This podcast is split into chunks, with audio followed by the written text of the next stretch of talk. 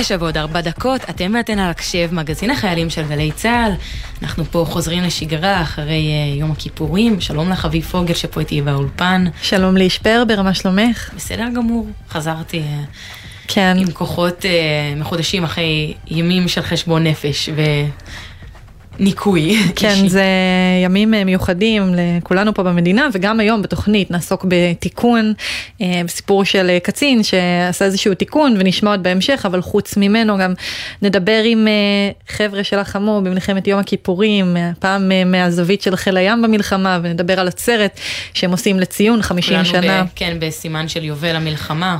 כמו שהיום התקיים הטקס הממלכתי, טקס האזכרה הממלכתי בהר הרצל. כן, ו... וזה באמת אה, תקופה מורכבת, כי זה גם חזרה לעבר, ואני משערת שכולנו, זו תוכנית צבאית, אנחנו עוסקים פה הרבה בנושא הזה, אבל בכל עבר רואים, בין אם אה, בטלוויזיה או בכל גוף תקשורת אחר, גם פה כמובן אה, נערכים שידורים מיוחדים לציון 50 שנה למלחמה, יש המון ציפורים לספר, אה, ואנחנו גם נעשה ממש בעוד כשבועיים שבוע משדרים מיוחדים שיעסוק ב-50 שנה למלחמת יום הכיפורים, והיום אנחנו, כמו שאמרנו, נתחיל ונדבר אה, על אה, אה, הזווית של חיל הים במלחמה הזאת, אבל עוד לפני כן נגיד תודה כמובן לצוות שלנו, למפיקות, מאיה גונן, עמית קליין ומאיה גוטמן, הטכנאי שלנו שאיתנו היום ליאם גל, ועל העריכה המוזיקלית תהיה איתנו וערכה לנו שירים, פז אייזנברג, נתחיל? בטח.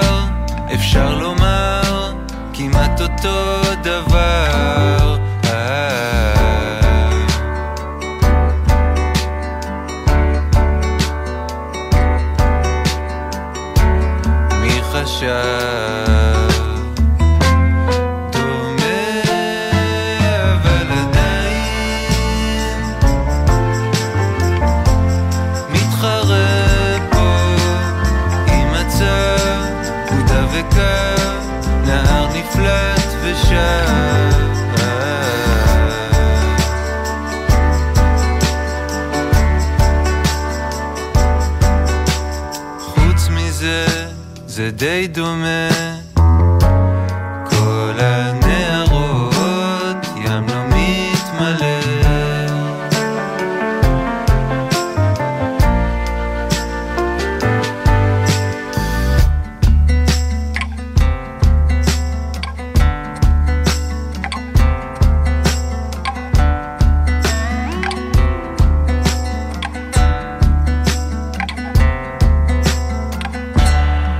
neden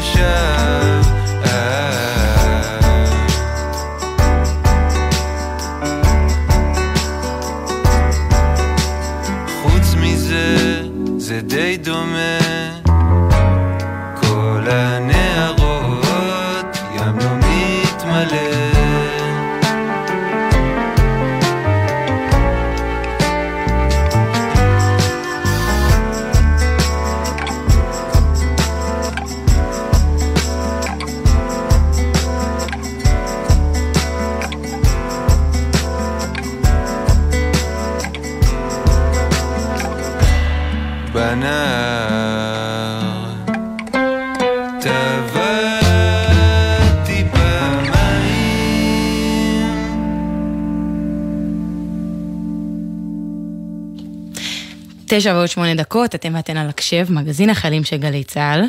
אנחנו, כמו שאמרנו, בסימן יובל למלחמת יום הכיפורים. ב-11 באוקטובר תתקיים עצרת בסימן יובל להשתתפות חיל הים במלחמות, במלחמת יום הכיפורים, והשתתפו בה יוצאי החיל לדורותיהם. הערב נשמע על היערכות חיל הים למלחמה, כפי שיספר לנו אלוף משנה בדימוס, הדוקטור אמנון שפי, מהנדס במספן ציוד של חיל הים בזמן מלחמת יום הכיפורים, ועל קרב לטקיה בין חיל הים הישראלי לבין חיל הים הסורי, הקרב הימי הראשון בהיסטוריה שבו הופעלו טילי ים-ים, עליו נשמע מאלוף משנה בדימוס דני מלמד, שהיה מפקד ספינת טילים בקרב. ערב טוב לכם. ערב טוב, כאן דני. דני ואמנון גם.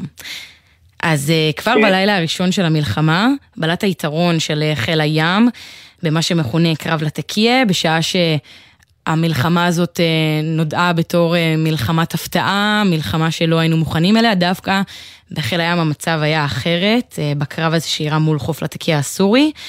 דני, אתה פיקדת על ספינת טילים בקרב הזה, קח אותנו בחזרה על הרגעים הדרמטיים האלה, שבסופו של דבר גם הוגדרו כמוצלחים מאוד. כן, אני אה, הייתי אה, מפקד צעיר, אה, קיבלתי את הפיקוד על הספינה בערך שבועיים לפני המלחמה. אחי מפתח, שהייתה הספינה הראשונה שנבנתה בשרבורג, ובחמישי באוקטובר, לפנות בוקר סיימנו סדרת ימי קרב של הגנה על חופי המדינה בסיוע חיל האוויר במסגרת פריסת סלע, מה שהיה בכוחי יבשה שבחיונים. עכשיו, במקום תחקיר נאמר לנו לחזור לספינות ולהתחמש ולהיות מוכנים למלחמה. אנחנו הבנו שהמלחמה תפרוץ למחרת בשש בערב, ואמנון יציין את זה אחר כך בכמה דברים. ובשישי בבוקר, אה, ביום כיפור, אה, לפני הצהריים יצאנו לסיור מגידים צפונה, יחד עם אחי רשת, הספינה הראשונה שנבנתה במספנות ישראל. ואז מפקד חיל הים החליט החלטה גורלית.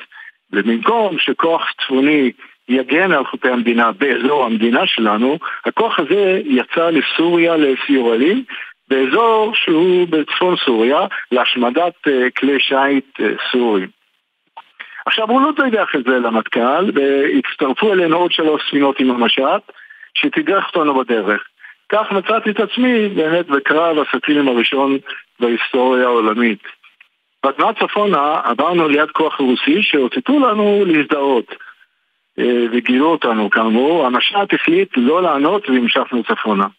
ואז פתאום, במרחק גדול מהחוף, התגלתה מטרה חשוכה, הרחק מהחוף, אה, ספינת טורפדו. הפתעה גדולה, כי לא חשבנו שבעורק הזה תהיה ספינה. על פי אנשי המודיעין שהיו איתנו גם בספינה, אה, היו גם ספינות טילים סוריות בים, אבל לא גילינו אותן. היה מתח גדול בספינה ובספינות, אבל לא, היה, לא הייתה חרדה. היו ברשותנו מערכות לוחמה אלקטרוניות, אה, אבל לא ידענו בוודאות שהם יצליחו להסיק את אה, טילי האויב. והסורים ירו עליהם טילים והצלחנו לחמוק מהם בתמרון חד, בהפעלת הלוחמה האלקטרונית. ואז הייתה לי בספינה תקלה במכ"ן, תוך כדי התבוננות אה, נגד טיל, רצתי כמו משוגע לגשר, וראיתי את הטיל המפחיד הזה, הענק, מתקרב כמו כדור אש ענקי במהירות גדולה, הוא אפילו האיר את המים. אה, והצלחנו גם בתנאים הכי קשים להפעיל את המערכות והמערכות הן עבדו. המשט בכוח ובנחישות רדף את האויב, היו חמישה כלי שיט בחוץ, וכל כלי השיט שלו שהיו בים הושמדו, הוא דיווח בקשר, העסק עובד. משמע שגם מפקד הכוח בדרום ידע את זה, כלומר המערכות האלקטרוניות שלא ידענו אם הם יפעלו כמו שצריך להסיט את הטיל, אמנם עבדו. והוכיחו את עצמם מאוד במקרה שלכם, בניצחון מוחץ. זה ניצחון מוחץ, וצריך לזכור שתוצאות הקרב הראשון קבעו את המשך המערכה בים ואת עתיד חיל הים. כי חס וחלילה היינו נכשלים, מי יודע מה היה קורה עם חיל הים. אז הקרב הזה היה קריטי, וגם uh, בהמשך הלחימה, כתוצאה מהקרב הזה, הצי אסור להסתגר בין נמליו, ולא, ויצא רק לפתחי נמלים וירה.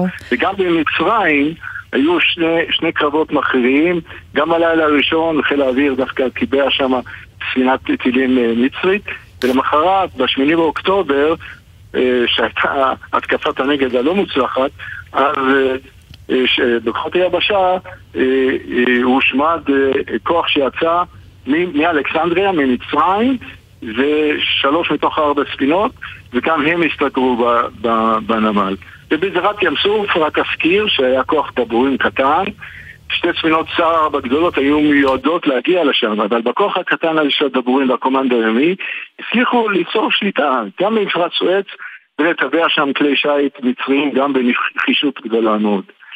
ככה שבאמת מכל הבחינות הקרב הזה היה מאוד מאוד מוצלח. אה, אז אה, נעבור אליך, אלוף אה, משנה בדימוס, הדוקטור שפי. איך חיל הים היה מוכן וערוך ללחימה עוד כשפרצה המלחמה? השאלה היא מצוינת, כי... השאלה היא מצוינת כי זה החל הרבה שנים קודם. למעשה אנחנו מדברים על תפיסה חדשנית הן של הספינות והן של מערכת הנשק שלהם, שאושרה אה, על ידי המטכ"ל ונתמכה עם כספי השילומים הגרמנים ופותחה התפיסה כולה אה, סביב טיל ישראלי מקורי מאוד ומערכת נשק שלמה סביבו, אנחנו מדברים על מאמץ רב שנים ובתוכו פיתוח של מערך ל"א מאוד מתורקם, ל"א קרי לחימה אלקטרונית, שנועד לגלות ולהטעות טילי האויב, ותורת לחימה שלמה סביב אה, מכלול האמצעים היחסית מורכב הזה, ולצורך העניין הזה נבנתה תשתית מאוד אמ, רחבה של אה, רציפים, של אה, ממשק שאי אפשר להספין את הכלים האלה ולטפל בהם, לטפל במנועים, בתי מלאכה שונים, לאלקטרוניקה, למערכות הנשק וכולי, והכשרה מאוד נרחבת של כוח אדם, גיוס של טכנאים אה,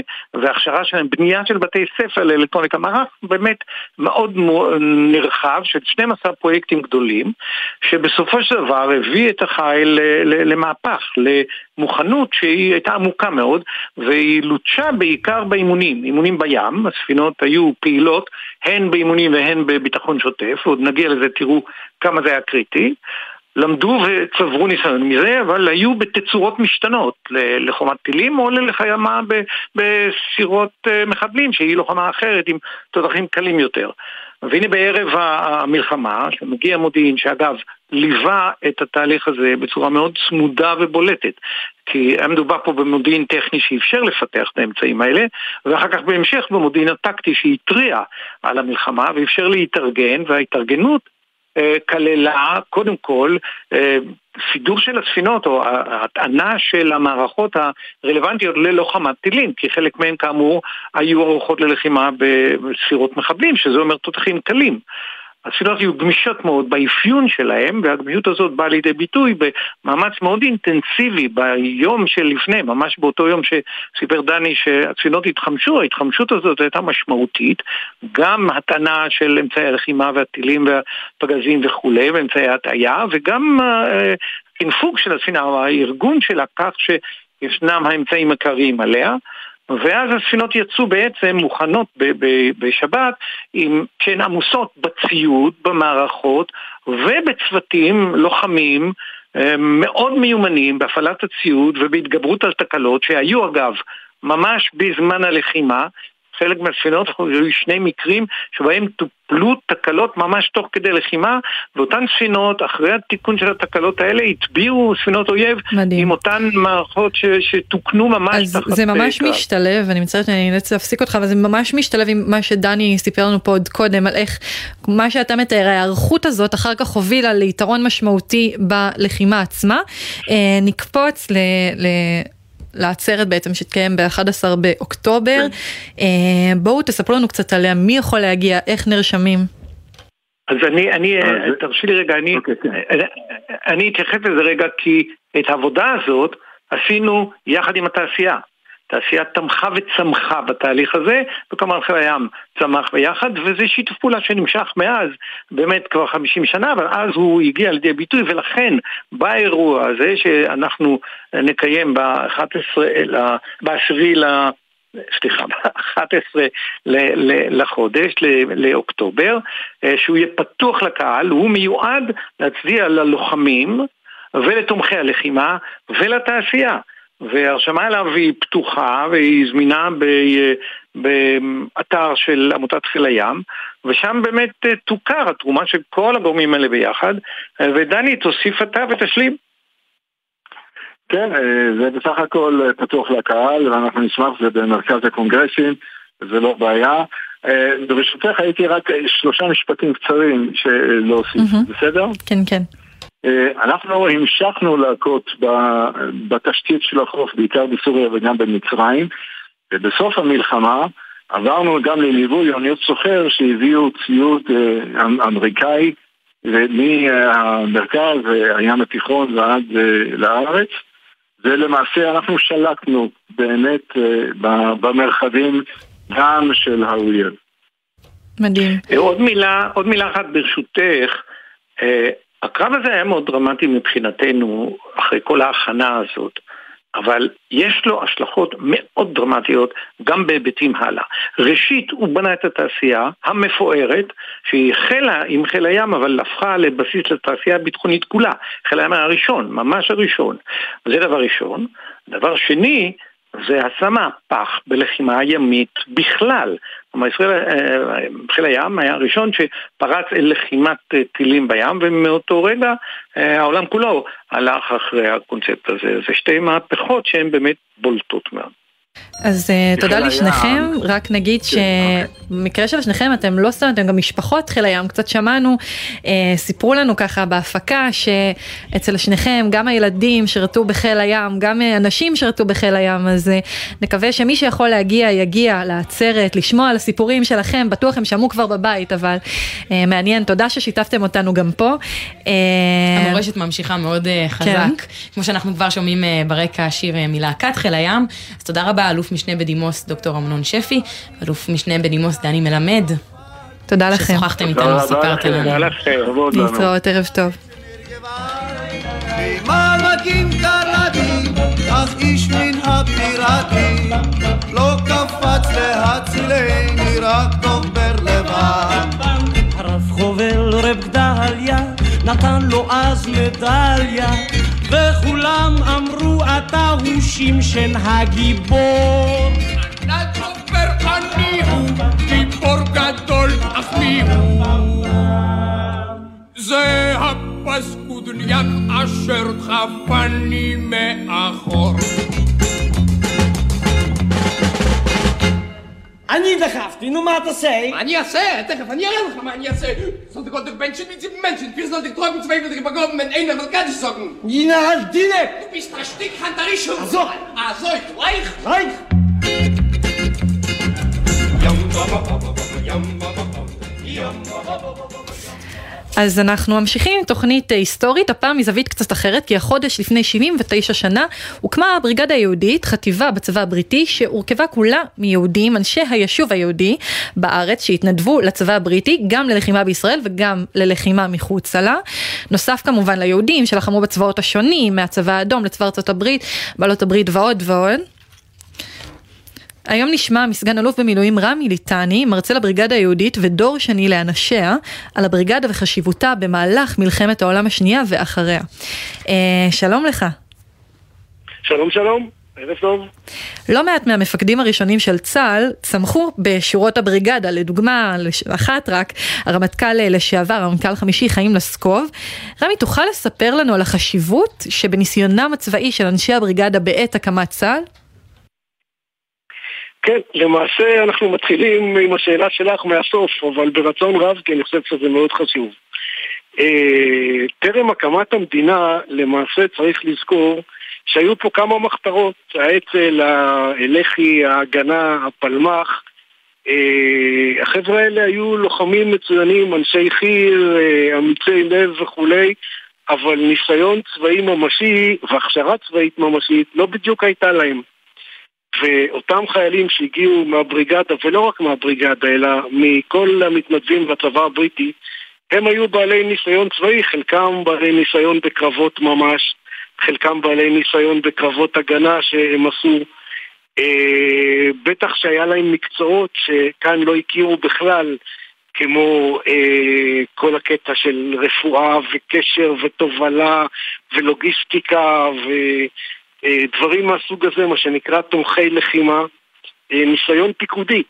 אה, מתנדבי היישוב לצבא הבריטי עברו קורסים פיקודיים עד רמת אה, מ"פ ומג"ד, היו ביניהם כאלה שהגיעו לרמת מג"ד, דבר שפה לא כל כך היה. במלחמת השחרור אה, הוקמו חטיבות.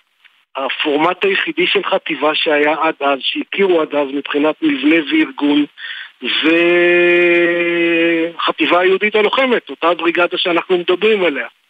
ועוד ועוד, כך שדווקא בתחומים האלה הייתה להם תרומה מאוד מרובה. ובן גוריון הבין את זה, ולכן הרבה מהם מילאו תפקידים בכירים במלחמת השחרור בשנים הראשונים של צה"ל. בשנים הראשונות של צה"ל. עוד בייחוד של אנשי הבריגדה, היה להם תג מיוחד שהם ענדו על המדים שלהם. תוכל אה, לספר לנו עליו, על המשמעות שלו?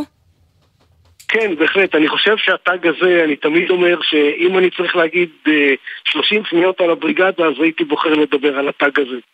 כי למעשה וואלה. התג הזה ציין אותם, כן, למעשה התג הזה הבדיל אותם מכל אה, לוחמי, אה, מכל הלוחמים נגד הנאצים שהזכרתם אותם, צריך לזכור שהיו מיליון חמש מאות אלף אה, לוחמים אה, יהודים בצבאות העולם וגם עומד להיפתח מוזיאון שנקרא מוזיאון הלוחם היהודי שייפתח אני מקווה לקראת אה, חנוכה. אה, הוא נמצא בשלבי הרצה וכדאי לבקר בו. אבל מכל אותם מיליון חמש מאות אלף אותה חטיבה הייתה החטיבה היחידה שהייתה לה זהות יהודית ארץ ישראלית ובהתאם גם היה התג, התג היה אה, פסים של, כמו תג כתף של יחידות צה"ל, אבל תג שרוול נקרא לזה. שהוא תכלת לבן תכלת, כמו הדגל הציוני, ועליו מגן דוד צהוב, שכידוע לכולנו, המגן דוד הצהוב, הטלאי הצהוב, היה סמל להשפלה שהנאצים אה, עשו ליהודים בתקופת השואה. כל היהודים עמדו טלאי צהוב כאות השפלה וביזוי. ופה אנשי הבריגדה בחרו דווקא את המגן דוד צהור, הצהוב הזה כסמל לגאווה ולגבורה וכולי. דווקא להוכיח שהם לא מובסים. כן, והם בעלי יכולת אה, לחימה בעצמם. בצד של הגבורה והלחימה בגרמנים.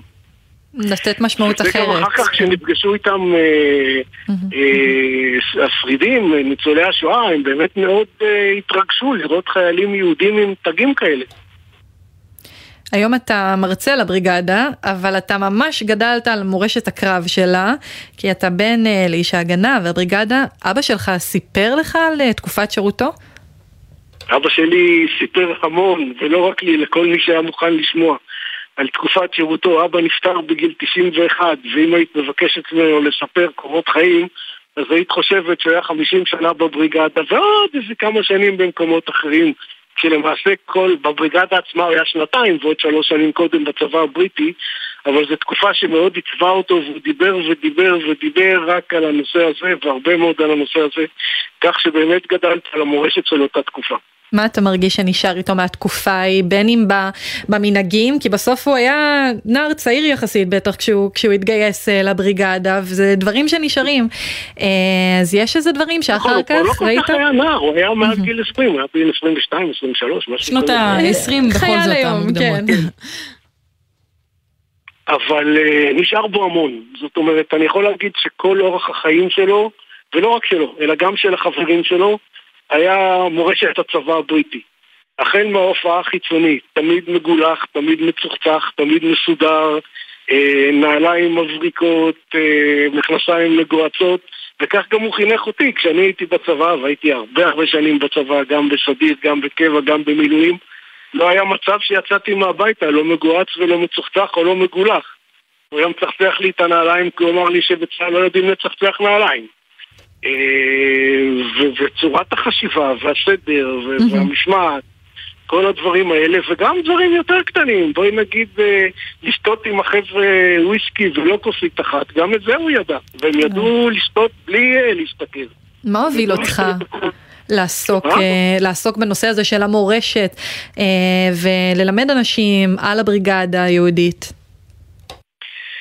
אה, זה התחיל עוד מגיל צעיר מאוד. א', מכיוון שגדלתי על מורשת הבריגדה, ותמיד כשהייתי מגיע הביתה בסביבות יום השואה ויום הזיכרון, אבא היה שואל, רגע, מה לימדו אתכם? ואז כשאני הייתי צעיר היה מוטו של כצאן לטבח, וזה היה עוד טרם משפט אייכמן, או ממש אחרי משפט אייכמן, שהיה נקודת ציון בנושא הזה. ו... ואבא תמיד שאל אותי, ומה איתנו? ואמרתי, לא לימדו אותנו כלום עליכם, על החטיבה היהודית הלוחמת. וכך זה נמשך, ולמעשה שכחו ושכחו ושכחו אותם. ואז, אה, ואני גדלתי על המורשת הזאת, כל הזמן. כל פעם שהחבר'ה האלה נפגשו, שמעתי סיפורים וכולי, ואז כשעזבתי את מקום העבודה בפרישה מוקדמת, אה, בגיל יחסית צעיר, החלטתי שאחד הנושאים שאני עוסק בהם זה להביא למודעות הציבור כמה שיותר, שוב, את הנושא של הבריגדה, בצורה פחות היסטורית, בצורה יותר חווייתית. גם הקמתי את קבוצת הדור השני, יש לנו קבוצה בפייסבוק ואני מאתר אותם אחד-אחד מדי פעם אני מוצא עוד מישהו ועוד מישהו ועוד מישהו ואז שומע סיפורים ומקבל חומר וכל דבר כזה מצטבר ומצטבר לאיזשהו פאזל. אנשים, אם אה, דיברת על אה, להעלות מודעות, זה כשאתה מספר, מרצה, הם אה, מכירים את סיפור הבריגדה, בכלל יודעים על עצם קיומה? אז אני חייב, א', השאלה מצוינת. ראשית, הרבה מאוד לא, ולכן אני... אה, לכן אני uh, מספר על זה. אני גר ברעננה וברעננה יש רחוב החיל, שהחיל זה החטיבה היהודית הלוחמת ואני תמיד אומר בואו נשאל אנשים שעוברים ברחוב אם הם יודעים מה זה ואני מהמר שהרוב לא ידעו מה זה. ואני יכול לחלק את האנשים לארבע קבוצות. ארבע, קבוצה אחת כמוני שההורים ממש סיפרו היא קבוצה ממש קטנה. קבוצה שנייה שההורים היו בבריגדה זה אבות, אנשים לא שירתו בבריגדה אה, שהיו בבריגדה אבל לא סיפרו. הרוב הגדול היו בבריגדה וברבות השנים לא סיפרו לילדים. אה, כשאני היום מדבר עם אנשים בני דורי, אז הם אומרים, אוי חבל, לא שאלנו את אבא, אנחנו לא יודעים, ואנחנו מוצאים מדליות וכולי. אה, ישנו עניין מסוים, ואני יכול להגיד אפילו די גדול, בקרב אנשים מבוגרים, לצערי, הדור, הדור הביניים והדור הצעיר, כמעט ולא יודע כלום, קשה מאוד להגיע אליהם, מערכת החינוך, אני לא מצליח להגיע אליה, צה"ל, כמעט ואני לא מצליח להגיע אליו, וזה חבל, כי באמת אה, צה"ל לא מכיר את הפרק הזה, ולכן קפצתי מהר על ההזדמנות לדבר בגלי צה"ל. אם אני מגיע לקהל היותר צעיר, אה, זה השורשים של צה"ל, יחד עם כל אותן מחתרות שהיו בארץ. זה בפירוש השורשים של צה"ל, ואת זה קצת שכחו. אז עכשיו אה, בהזדמנות הזו כבר דיברת על השלושים שניות שהכי חשוב לך להעביר על הבריגדה, ובכל זאת אה, נשאל אותך מה עוד אה, הכי חשוב לך להעביר כמסר על הדבר הזה ולסכם על הסיפור והמורשת של הבריגדה היהודית. א', א', כן, א', אני יכול להגיד שככה, די ממש בקיצור, בלשון מברקית, הייתי מסכם את התרומה של הבריגדה בשלושה דברים. א', דבר שלא דיברנו עליו, ואני חושב שמבחינת ראייה היסטורית, זו התרומה הענקית שלהם. זה כל הנושא של המפגש הראשון עם שרידי השואה והבנתם לארץ במסגרת תנועת הבריחה זה כבר סיפור אחר לגמרי אבל הם היו הראשונים שפגשו את הניצולים ולמעשה נתנו להם אוכל ומזון וכבוד ורצון בכלל לחיות אחרי שהם ראו את אנשי הבריגדה וחינוך והכשרה לקראת העלייה לארץ ואחר כך הביאו אותם לאוניות ההעפלה עד שפירקו את הבריגדה והמשיכו אותם, אותם שליחים מהארץ, אז לכן הנושא של הבריחה הוא נושא מאוד מאוד חשוב, התרומה שלהם לבריחה ולהצלת היהודים. הנושא השני, שאני חושב שמבחינה היסטורית הוא מינורי, אבל הוא מאוד סמלי, וההשתתפות שלהם במאמץ המלחמתי נגד הנאצים. עדיין הם לחמו נגד דיוויזיה צנחנים גרמנית באיטליה, זה מאוד סמלי. רואים שם שלטים, רואים בתמונות שלטים בעברית וכולי, זה מאוד סמלי. אה, ומה שאנחנו כן דיברנו עליו זה הנושא של התרומה שלהם להקמת צה"ל. אה, אם אפשר להיות קצת אקטואלי, ואני לא אפרט כי אני יודע שאני בכלי ממלכתי שנקרא גלי צה"ל, אבל בכל אופן קראו להם החטיבה היהודית הלוחמת. המילה היהודית הייתה שם ואף אחד לא התווכח אה, כמה מקיימים מצוות ואיך מקיימים מצוות. הזהות היהודית הלאומית הייתה מאוד מאוד חשובה להם. תודה רבה, סגן אלוף במילואים רמי ליטני. אנחנו שמחות שבכל זאת אה, הצלחנו להעביר פה את המורשת שכל כך אה, חשובה לך ויש מקום לדבר עליה. אז תודה רבה שהיית איתנו. ותודה לכם שנתתם לי את ההזדמנות. כמובן. ונשמח הזדמנויות נוספות.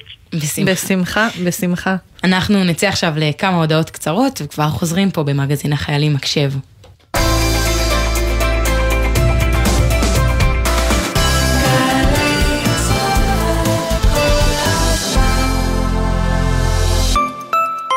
לוחמי מלחמת יום הכיפורים, כאן תת-אלוף אופיר לביוס, קצין החינוך והנוער הראשי. צה"ל ומשרד הביטחון מצדיעים לכם ומזמינים אתכם לעצרת המרכזית לציון 50 שנה למלחמה, בסימן ניצחון הרוח. במעמד בכירי המדינה וצה"ל.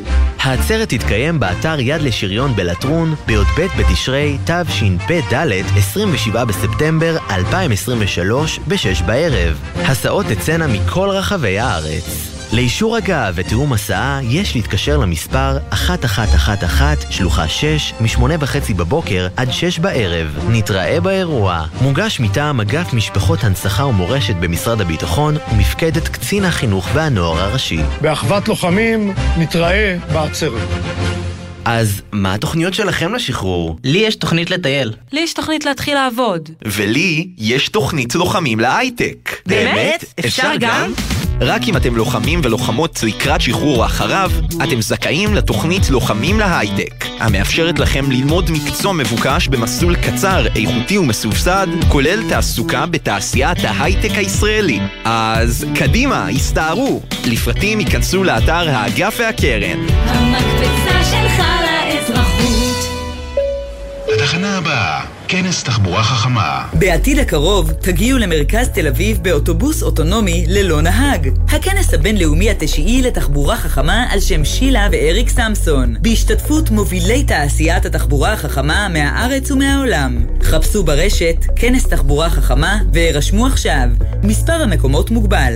משרד התחבורה והבטיחות בדרכים, מחברים את ישראל. משרד הנגב, הגליל והחוסן הלאומי מזמין אתכם לפסטיבל תוצרת הארץ. מיטב התוצרת החקלאית חקלאית מהנגב ומהגליל, פעילויות משפחתיות, מופעי תרבות ובידור, דוכנים עשירים וטריים, והכניסה חינם. פסטיבל תוצרת הארץ בבית הספר החקלאי מקווה ישראל בחולון, שלושה עד ארבעה באוקטובר, מ-10 עד 5. השנה קבלו מאיתנו יותר פעילויות משפחתיות ובארגזים. משרד הנגב, הגליל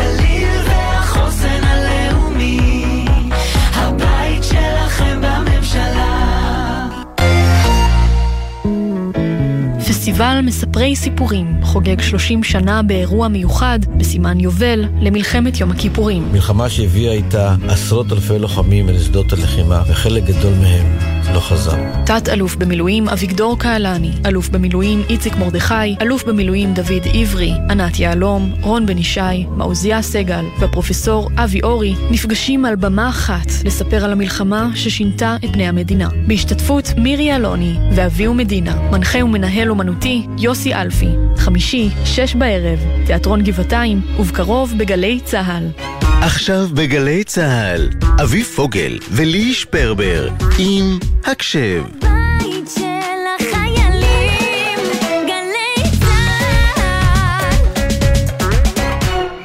לאהוב קריאה זה להחליף שעות שעמום בלתי נמנעות בחיים לשעות של הנאה גדולה. בין השמירות תשע ושלושים ושש דקות, אתם על הקשב מגזין החיילים של גלי צה"ל. בחמישי הקרוב יתקיים טקס אה, השבעת לוחמי גולני, והיום בפינת בין השמירות נשמע את סיפורו של רב סמל במילואים שגיא סולימני, חובש קרבי במילואים, שכתב את הספר להיות לוחם במהלך שירותו הצבאי. אז קודם כל שלום לך, ערב טוב. ערב טוב, שלום. אני אלך ישר לכותרת, להיות לוחם. יש המון היבטים שאפשר אה, להסתכל אה, עליהם בחוויה הזאת, שעשויה להיות מטלטלת, מרגשת, מעצבת, הכל. איפה הביטוי הזה פוגש אותך? לאיזה היבטים אתה מתייחס בספר? אה, האמת שהשם להיות לוחם הגיע מסיפור, מסיפור שקרה לי במהלך השירות, שיצאתי עם מישהי ו... באיזה ויכוח כלשהו היא אמרה לי, אה, תהיה גבר, תהיה לוחם. ואז כזה אמרתי לעצמי, וואי, היא בכלל לא מבינה מה זה להיות לוחם, אני חייב להסביר מה זה. אז אה, משם כאילו הכל התחיל, ונתן לי את הדרייב לכתוב ספר, כאילו גם זה וגם שקראתי את הספר אם יש גן עדן, ורציתי גם לספר את הסיפור שלנו. אז uh, משם הכל התחיל, בפנקס קטן כתבתי, ואחרי זה העברתי למחשב, והיום יש כבר ספר, ברוך השם. וואו, זה מה שלחץ על הנקודה, ואז אז באיזה שלב זה קרה בשירות, שממש התחלת, לקחת את הפנקס הזה והתחלת לרשום?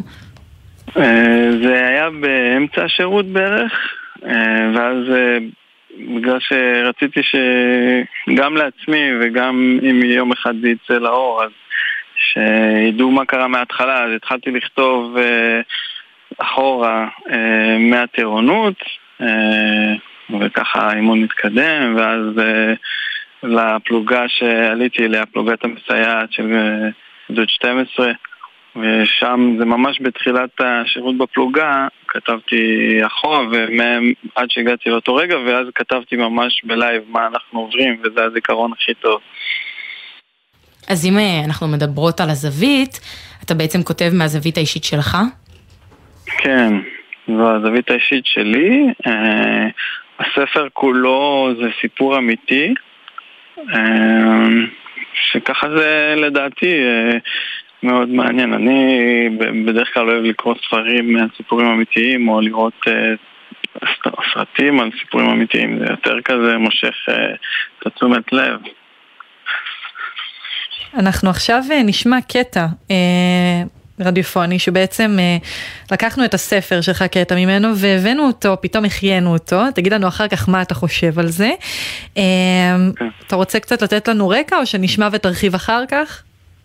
אה, קודם נשמע. בסדר, נגיד מראש שעלולים להיות רעשים שעבור אנשים מסוימים אה, יכולים להיות רגישים, רעשים של פיצוצים ודברים דומים, אז מי שזה יכול להיות לו קצת בעייתי אולי שווה שהוא ינמיך אבל נגיד את האזהרה הזאת. תהיו ערוכים לזה. בום! נשמע פיצוץ עז ממש קרוב אלינו. ירו אלינו טיל, רקטת RPG, נכנסנו ללחץ. מיד ביקשתי מביטון לראות במאג רפאל. הוא עלה בקשר כדי לקבל אישור ירי מהמג"ד. אחרי שניות ספורות קיבלנו אישור והתחלתי לפרוק את שרשיר הקליעים הארוך של מגה רפאל הקטלני המותקן על האכזרית. יריתי בעיקר על גוש שחור די גדול שהיה מול האכזרית ועל כל מה שנראה חשוד באזור. אמצעי ראיית הלילה של המאג רפאל היה בגווני ירוק שחור ודי מטושטש, כך שלא באמת ידעתי על מה אני יורה. כשאדם מנסה לגונן על עצמו בשעת סכנת חיים, הוא תוקף בכל הכוח ובכל דרך. ככה הייתי באותו רגע. יריתי ללא הרף עד שהשרשיר נתקע. ניסיתי לתפעל את המעצור מתוך האכזרית, אך לא הצלחתי. במקרה כזה צריך לצאת מהאכזרית ולסדר את השרשיר במסילה שלו. ביטון, אני חייב לצאת כדי לסדר את השרשיר. אתה לא יוצא לשום מקום, יש צלפים בחוץ. אז מה, אתה מעדיף שרקטת RPG תעיף אותנו באוויר? באותם רגעים רצות לך מחשבות בראש של פגיעות קשות, מוות ואפילו חטיפה. אתה מתחיל לחשוב מה עדיף יותר מבין שתי הברירות, להיחטף או למות. להיחטף? אין מצב. הרי באתי לנקום את חטיפת גלעד, ולא להיחטף גם אני. לאחר דקה ארוכה, שבה הפחד שלי אכל לביטון את הראש, הוא השתכנע.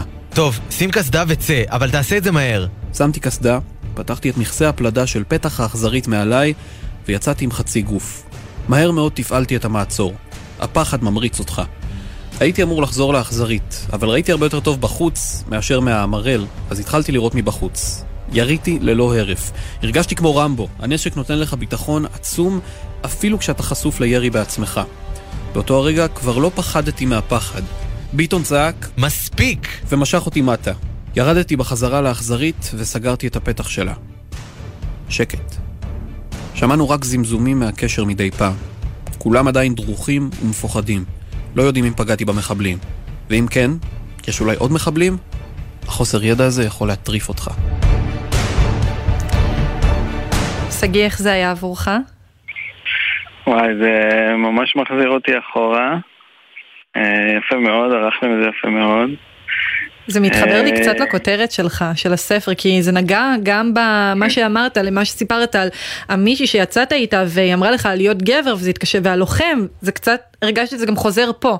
האופן שבו במהלך הקרב אתה חסר מעצורים, וכאילו הנשק, האלמנטים השונים שקורים ואיך הם משפיעים עליך, כאילו זה ממש הזיקוק של להיות לוחם גם בצורה מסוימת, כי כמובן שיש המון רבדים למה זה לוחם, אבל באיזושהי צורה מאוד... אפית כזאת של אה, סצנה בקרב שאתה עושה הכל כדי אה, להילחם עד הרגע האחרון. כן, ממש ככה. באמת, זה, זה... אפילו כשאתה לא שם לב, הצבא בונה אותך להיות לוחם. כאילו, זה רק ברגעי אמת אה, יוצאים ממך דברים שלא לא יכולת לדעת איך תתנהג באותם רגעים. זה מה שעכשיו שמענו, איזשהו רגע שהוא, למה דווקא בחרת אותו? זה איזושהי, נקודת מפנה, או משהו שהשפיע מאוד על הכתיבה שלך? אה, האמת שלא, פשוט זה, אני אוהב לבחור בקטע הזה, כי זה קטע שהוא די מותח. אה, ודי מחבר אה, אנשים לרגע של אה, אמת של ירי חי. וחשבתי שזה יהיה מעניין ככה למתוח את הצופים אם הם ירצו לרכוש את הספר. לחלוטין לא- הרגשנו את המתח. אז אם כבר קישרת אותנו, באמת ספר לנו איך ניתן להשיג את הספר. אז uh, הכי קל להשיג אותו באתר של Headstart, שיש לי שם את השם uh, להיות לוחם של הפרויקט. אז מי שרוצה יכול לחפש בגוגל uh, להיות לוחם Headstart, ואז הוא ימצא את זה בתוצאה הראשונה. Uh, אפשר גם uh, בחנויות דיגיטליות של סטימצקי, וצומת ספרים, או ליצור איתי קשר. אז זה נשמע שיש מגוון דרכים, תודה לך גם על הקטע וגם על השיתוף, אה, רב סמל אה, שגיא סולימני, אה, חובש קרבי במילואים, תודה שהיית איתנו. תודה רבה לכם, לילה טוב. זה לא חלום, עוד יבוא היום.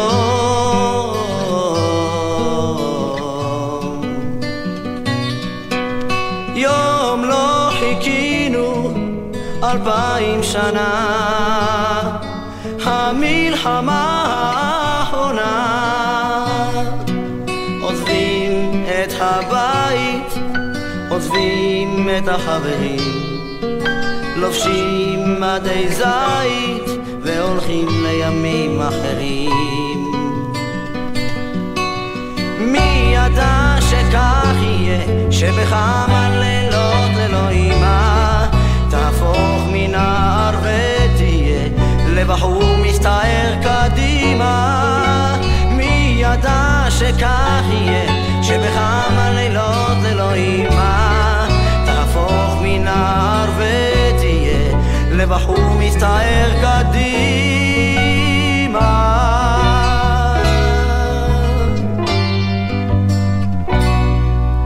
זה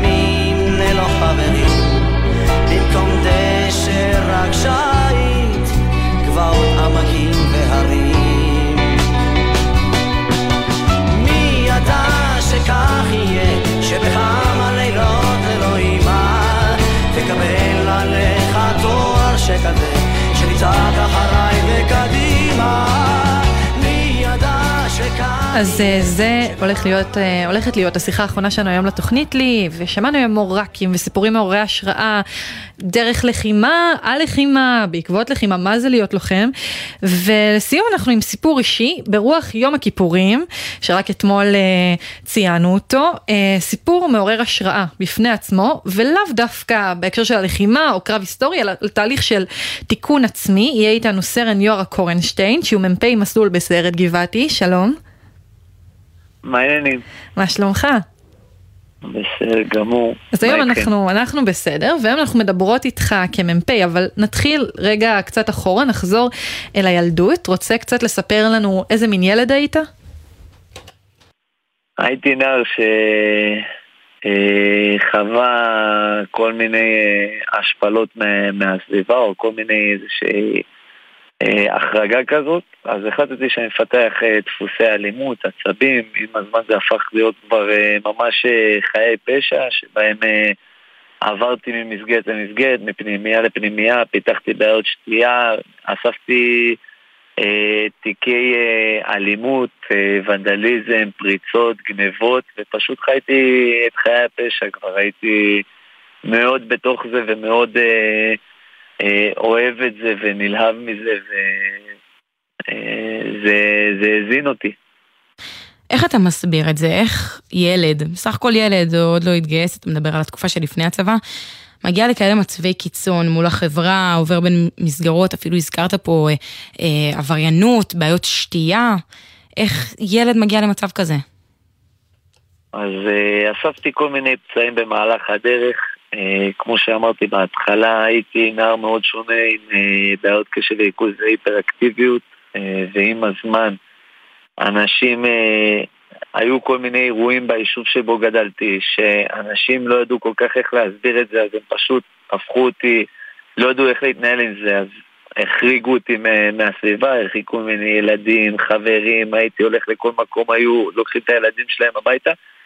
ועם הזמן, כשאתה בתור ילד, אתה מנסה לחשוב על כל המגננות שיוכלו לעזור לך אה, להפסיק לחוות את התחושות השפלה האלה שוב ושוב ושוב. ואז אתה מתחיל אה, לבנות לעצמך דפוסים, כי זה המגננות שיכולים לשמור עליך כדי לא לחוות את אותה השפלה. ועם המגננות שייצרת לאורך הדרך, אה, התגלגלת בין מסגרות שונות, והגעת בסוף לכפר הנוער נירים. אה, אתה זוכר את ההתחלה שלך שם? אז ההתחלה הייתה מאוד uh, טובה. אה, במשך שלושה שבועות אולי, אה, ואז הייתה לי התפרצות שגרמה לי להבין שאין דבר כזה שינוי, שאין דבר כזה תהליך, שהכל באמת שטויות ובלוף. ואז התחלתי שנה וחצי אה, של ראש בראש מול הפנימיה. חוויתי מהם המון תוצאות על מעשים שעשיתי, תוצאות פיזיות ותוצאות של בידוד והמון העמקה עצמית. ועדיין הייתי באיזושהי דמות שאני לא רוצה להשתנות, כי אני מפחד. אני מפחד בסוף אה, לבוא ולשחרר מהדפוסים האלה, כי אז אני אהיה פגיע לעוד השפלות, ולעוד כאבים, ולעוד פצעים. אתה אה, אומר... אתה אומר, חשבת שאין דבר כזה באמת שינוי, אבל בסוף אנחנו, כמו שאמרנו, מדברות איתך היום כמ"פ, ואחרי כל המהלומות האלה, אתה מצליח להיכנס למסגרת הצבאית שהיא... אולי הרבה יותר אה, נוקשה מכל מסגרת אחרת שהיית בה. איך אתה מסביר את זה? מה היה שונה בה? אז אה, קודם כל בנירים באמת אה, גרמו לי לשינוי דרך השטח. שלחו אותי לחווה ששייכת לנירים ברמת הגולן, ששם הייתי מנותק מהכל, מפלאפון, מיציאות הביתה במשך שלושה חודשים, ועבדתי רק את האדמה, עבדתי את ארץ ישראל. וככל שעבדתי יותר, ככה קודם כל מצאתי את השלווה שבעבודה הזאת וגם מצאתי את החיבור לאדמת ארץ ישראל. פתאום הערכתי את, את הדברים שאני עושה ואת האדמה שעליה אני עובד ולאט לאט אתה מתחיל אה, לחוות עוד חוויות של, אה, של הצלחה ואתה מתחיל לחוות עוד הצלחות קטנות שבונות לך את, ה, את האמונה שאתה מסוגל לעשות משהו אחר. וכשהגעתי לנירים אז נלחמו עליי כדי שאני אוכל לסיים את נירים כמו שצריך ולהתגייס לצבא וכשהגעתי לצבא אז הצבא התייחס אליי כחלק מן המניין. אה, התייחסו אליי בצורה נורמטיבית, אה, וכשהייתי צריך לקבל עונשים קיבלתי, וכשהייתי צריך להיות מצ'ופר צ'ופרתי, ובאמת ככה, כש, כשהצבא גורם לי להרגיש חלק, אז לא רק רציתי להרגיש שאני חלק מהמסגרת הנורמטיבית הזו, אלא אני רוצה גם להוביל במסגרת הנורמטיבית הזו. אה, ואז נתנו לי יותר אחריות, ונתנו לי פתאום להיות חנטר, ונתנו לי להיות נגביסט חוד בפלוגה, ונתנו לי אחרי זה לצאת לקורס מ"כים וקורס קצינים.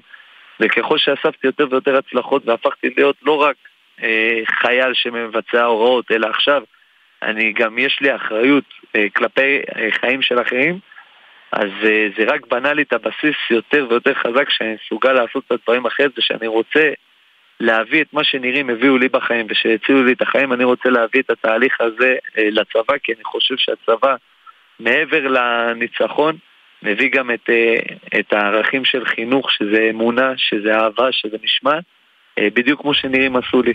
וואו, אז מעבר לתיקון הזה שנשמע שאם אנחנו מדברים רוח כמובן יום הכיפורים שנשמע שכבר בנירים אה, הוא הביא אותך למקום של המסוגלות ואחר כך גם להתגייס. בדיוק ההפך ו... מהתחושה בילדות של ההשפלה פתאום הרגשת בעל ערך.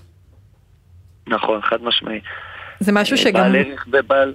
כן, חזר על עצמו גם בשירות הצבאי, אנחנו שוב אה, מדברות איתך אחרי שכבר יצאת לקצונה והובלת, וגם כמ"ק, הובלת אחריך אה, פקודים, אה, ו...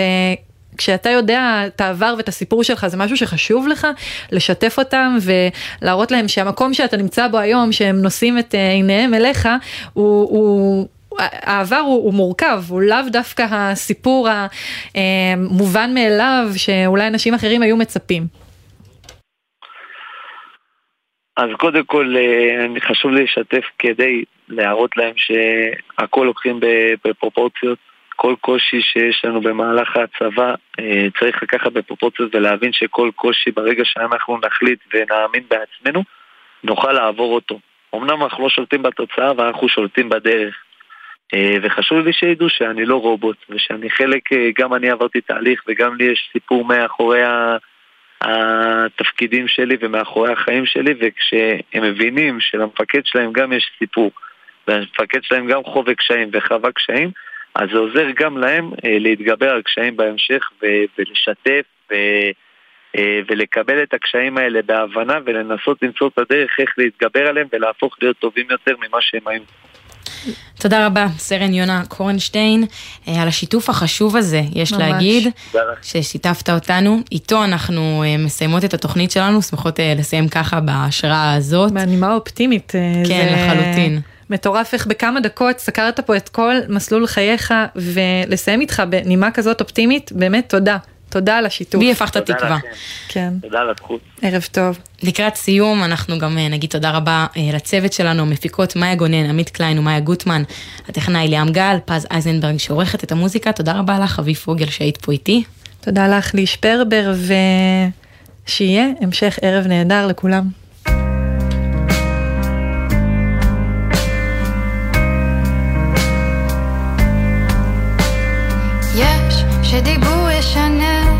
את כיוון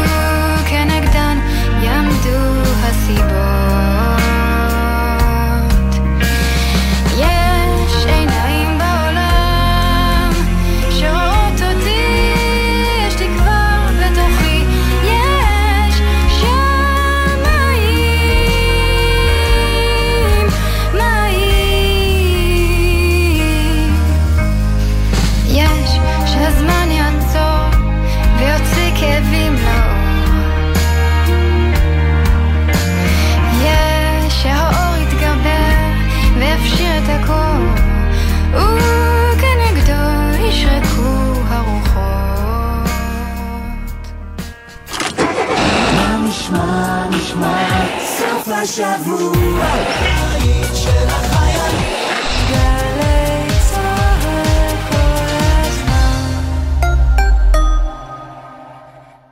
מעסיקים ומעסיקות, אל תגידו לא ידענו, לא ראינו, בואו לקבל סיוע במימון הכשרה והשמה לעובדים חדשים או קיימים. משרד הכלכלה והתעשייה משיק תוכנית מיוחדת בשיתוף המעסיקים למימון הכשרות מקצועיות והעסקת עובדים במקצועות בעלי פריון ממשי. הסיוע הכספי יינתן בשני מסלולים, כיתת הכשרה או הכשרה בחניכה. אל תחמיצו את ההזדמנות להשתתפות המדינה במימון. היכנסו לאתר, בחרו את המסלול המתאים והגישו בקשה. פרטים באתר, משרד הכלכלה והתעשייה. גם השנה לקראת החגים משרד הפנים מעניק לזכאים כרטיסים נטענים לקניית מוצרי מזון. הכרטיס יגיע אליכם עד הבית על ידי שליח. חושבים שאתם זכאים ולא קיבלתם את הכרטיס עד אמצע חודש אוקטובר? כל הפרטים ומצב הטיפול באתר משרד הפנים. אם אינכם ברשימת הזכאות, תוכלו להגיש בקשה לרשות המקומית עד 22 באוקטובר. חג שמח, משרד הפנים.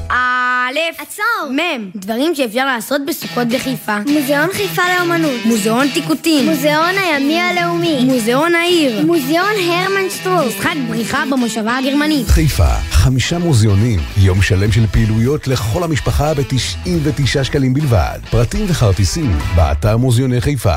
פסטיבל עולה עולה יא בלולו, איזו חגיגה! לקחנו מאכלי עדות מכל העולם, הוספנו סוכות עולים מקושטות, קישטנו במופעים ובמיצגי אומנות, נתנו בערבבת וחיברנו הכל לשלושה ימים של עם ישראל חי! פסטיבל עולה עולה בסוכות, משרד העלייה והקליטה מזמין אתכם לפסיפס ישראלי של עלייה, תרבויות, טעמים וחוויות. חול המועד סוכות, 2 עד 4 באוקטובר, בפארק נאות קדומים. בואו עם כל המשפחה. יהיה יאבא לולו! פרטים באתר משרד העלייה והקליטה. בסוכה שלנו שמחה וצהולה האורחים באים. לסוכת גלי צה"ל. בשישי, ב-10 בבוקר, קובי אריאלי והפסיכולוגית הדוקטור יעל דורון, המצטיידים בעצות לחיים על פי מגילת קהלת. ב-12, רונה קינן והילה אלפרט משדרגות באוכל, מוזיקה ומה שביניהם. ב-2, ענבל גזית ואילי בוטנר ישוחחו על ספר הביקורים שלו. וב-4, בן פראג' ושחר אמנו, שיעשו לכם את הדרך אל החג. חג סוכות שמח מגלי צה"ל. והשמחה גדולה. מוכרחים להמשיך לנגן. מוכרחים להמשיך לנגן. מופע לציון יובל למלחמת יום הכיפורים. אומנים ותיקים לצד צעירים, מבצעים ומחדשים שירים שחוברו בתקופת המלחמה. בהשתתפות ירדנה ארזי, יהורם גאון, שירי מימון, הראל סקאט, רמי קליינשטיין, משי קליינשטיין, מקהלת שרונית והלהקות הצבאיות. במסגרת פסטיבל עין גב סובב כנרת. שני, שמונה וחצי בערב, אמפי נמל עין גב ובשידור חי בגלי צה"ל. מיד אחרי החדשות, ערן סבג.